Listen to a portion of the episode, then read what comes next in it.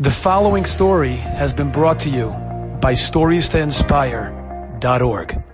Rev Leib Mintzberg, Zechrein Levracha, the Rosh Yeshiva of Yeshivas Masmidim in Yerushalayim. Besides being one of the great, great Talmidei Chachamim in Yerushalayim, he was known far and wide as one of the greatest mechanchim, one of the greatest educators of our generation. He built up hundreds and hundreds of Bachrim, literally made them, made them into mention, made them into yeshivalite. I want to share with you a fascinating story that I just heard this past Erev Shabbos, this past Friday.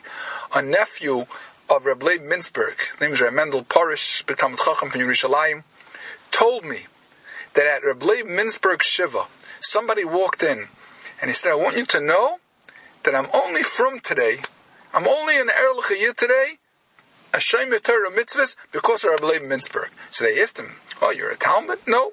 You had a Kesher with him? You had Shaykhs with him? No. So they said, How, how are you a Shem Torah mitzvahs? Because of Rabbi Leib Mintzberg. He said, I want to tell you something. I was a Bacher, I was learning in the yeshiva, and I did not get along with Anhal in my yeshiva. I didn't follow the rules good. I'm not saying I was so innocent. Whatever it was, they were always down my back, always after me, always giving me musser. And finally, one day I decided, you know, I had enough. Like, we know, unfortunately, in Eretz Yisrael, there are places to go. I just decided, you know, I'm not wanted in, yeshiva. No one thinks good of me.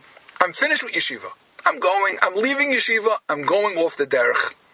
And he said he picked out a place that's a big Mokum Tuma in Eretz Yisrael. I'm taking a bus ride. I'm going there, and that's it. I'm leaving yeshiva behind. That's it. It's not for me anymore. I'm gone. I'm done. He said he got on the bus, traveling on this bus, and Reb Leib Mintzberg got onto the bus. Said I didn't know him but I knew his face. Big Talmud Chachamim in Eretz Yisrael. I knew his face.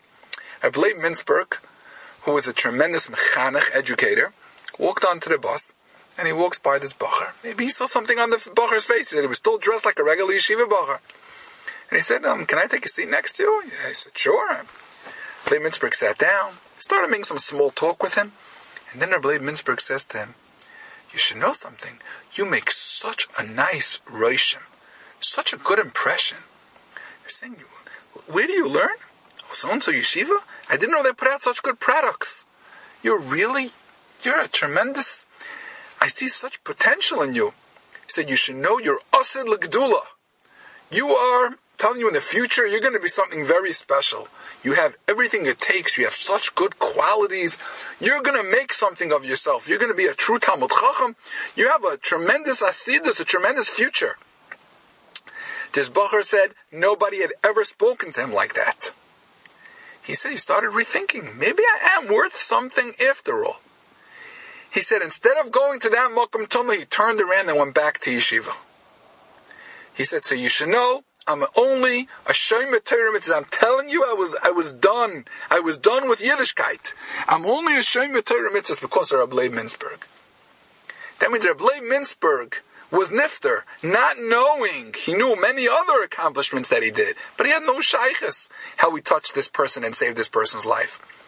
Now, especially, like we mentioned in the last year, there's one day a year that Chazal gave us the mitzvah, laharbis ahava va'achva v'reyus, friendship.